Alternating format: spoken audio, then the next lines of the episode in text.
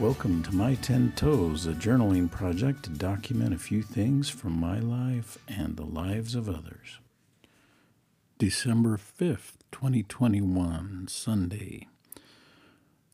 I am too tired to do the podcast right now, journaling podcast, so I'm going to do it tomorrow because there are no deadlines. All right, well, it is December 6th, 2021, the day after I decided I was too tired. And, you know, I'm still tired. Funny how that works. Anyway, I have to prepare a talk for this upcoming Sunday for one of the wards. So I'm going to just... give this a whirl with some notes that I've written down. The topic is taken from the self-reliance program that the church recently published, titled Finding Strength in the Lord, Emotional Resilience. And considering the current circumstances that we face, and others face in the world, especially with the challenges that come or have come and are coming as a result of the COVID pandemic. I don't think it's by chance that the stake presidency feel inspired to emphasize this topic at this time in individuals' lives. I think it's always a topic that's a valid resource that we can all use.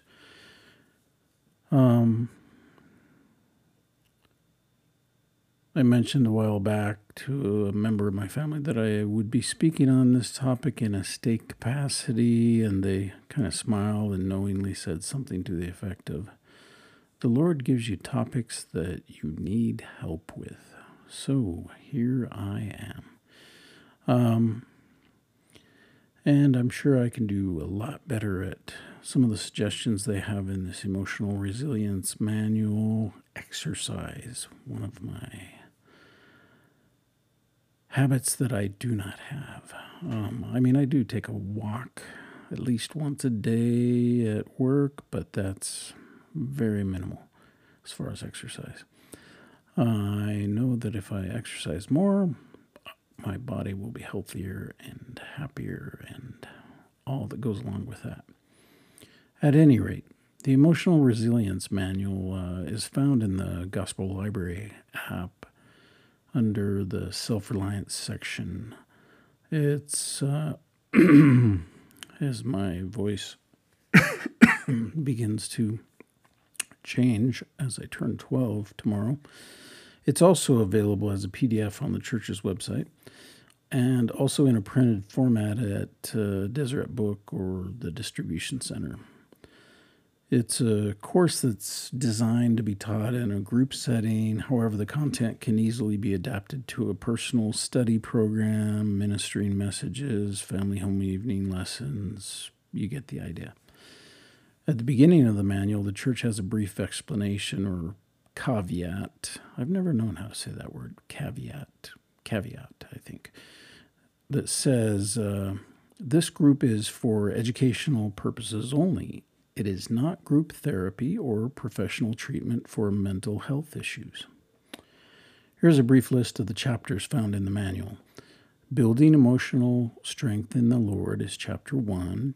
Chapter 2, Healthy Thinking Patterns. Chapter 3, Our Bodies and Emotions. Chapter 4, Managing Stress and Anxiety. Chapter 5, Understanding Sadness and Depression. Number 6, Overcoming Anger. Number 7, Managing Addictive Behaviors. Number 8, Building Healthy Relationships. And number 9, Providing Strength to Others, followed by number 10, Moving Forward with Faith. I'm just going to share a few personal experiences along with some quotes from general authorities that will hopefully illustrate some of the principles found in this valuable resource that's provided by the church. I grew up in eastern Washington in a small farming community. My dad was a beekeeper for his profession. when I was, about deacon age, 12 or 13, probably 12 at the time. My dad moved our family and his bees to North Dakota for the summer because of the amazing crops that they have there that provide for great honey or honey production. Clover being one of the many crops, but one of the more popular crops used for honey production. Because I was old enough to help out, he took me with him to work in the bee yards, and this was my first time experiencing full-time work with my dad in the bee yards. And I remember how invincible, I'm going to fix a typo there, how invincible I felt as I put on my own set of beekeeper's clothes. I wore a safari hat with tight woven mesh, and then on top of that a beekeeper's veil. It kind of looked like a box made out of a screen with seams on all four corners, and then some elastic around it that went around my safari hat to keep it tight. Leather gloves with elastic lined fabric on the top and bottom of them, and also a set of covering, I think they're called gauntlets, for my pant legs and shoes to keep any bees from going up my sleeves, my pant legs, etc. And in short, I was covered from head to toe with protective gear to prevent the sometimes angry bees from stinging me. I really did feel like I was wearing a some sort of suit of armor that would keep me safe from any of the tiny creatures that we relied on for our family's living should they become upset with what we were trying to do to work with them and with the honey.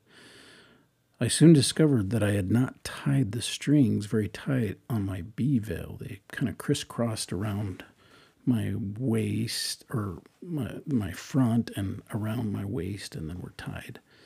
And because of this, I soon had 2 or 3 visitors inside my bee veil. Needless to say, I was as unhappy as they were to be trapped in the same area. And as I panicked and tried to get out of a hat and veil that, instead of being a protection, were a cage for me and the bees, I realized I was not so invincible. After a few bee stings on my face and several tears, my dad helped me to get rid of my unwanted visitors who, as you know, probably when a bee stings you, that is the end of their life. They lose their lives, unlike wasps that can sting multiple times. And my dad helped me, to calm down and made sure my hat and my veil, or the bee veil, were properly secured and tied. Anyway, as I said, I didn't feel quite so invincible anymore. In fact, I felt pretty much terrified. Maybe we have moments in our lives that are in some small way like this experience. We sometimes feel strong and filled with faith, and at other times we feel stung by our trials and misfortunes. Maybe we have times when we aren't so strong and filled with faith. I think an account of Peter's experience in the New Testament is something we can draw strength from as we face some of our challenges. In Matthew 14, Peter was in a ship during stormy weather when he and the other disciples witnessed the miracle of Jesus walking on the water towards them. Peter asked, that's my bedtime alarm. Peter asked if he could come to the Lord by walking on the water. Jesus said, "Come." And when Peter was come down out of the ship, he walked on the water to go to Jesus. But when he saw the wind boisterous, he was afraid, and beginning to sink, he cried, saying, Lord, save me. And immediately, let's see, I lost my place. And immediately Jesus stretched forth his hand and caught him, and said unto him, O thou of little faith, wherefore didst thou doubt? Close quote. During those times when I feel like I'm sinking in the storms around me, I hope that I and all of us can look to Christ and allow him to catch hold of our sinking, sometimes doubtful hands to pull us safely up from our challenges, however difficult or impossible they may seem and however long they may last. The principles taught in the Emotional Resilience Manual, to some extent, provide a level of preparation and protection when the storms of life surround us, and they also help to prevent us from steering into some of those stormy waters that are part of our mortality. Richard G. Scott, when he was early on in his service in the church, he was a general authority at the time, he shared in a BYU devotional talk that he talks a little bit about some of these principles that are discussed in the manual, and this section is titled The Drain of Worry. Some of us divert our best efforts from constructive accomplishment by investing them in mental anguish and continual worry. The Lord has taught me a great lesson about worry that I would like to share with you today. After a wonderful full-time mission where everything that has subsequently proven to be of eternal value in my life began to mature, I was sealed in the temple to my lovely Janine. She had fulfilled her mission while I was serving mine. We began our life together with every expectation of happiness, having some understanding of the application of the principles of the gospel in our lives. I was blessed, I'm convinced, through the kindness of the Lord to obtain a job in a new highly developmental pioneer effort to place a nuclear plant in a submarine. The work was fascinating, challenging, and absorbing. When combined with the natural growth experiences that come with the formation of a new family unit and church assignments, I found each day fully occupied. Within 8 months, I was in the office of a doctor, being carefully examined to determine if I had ulcers.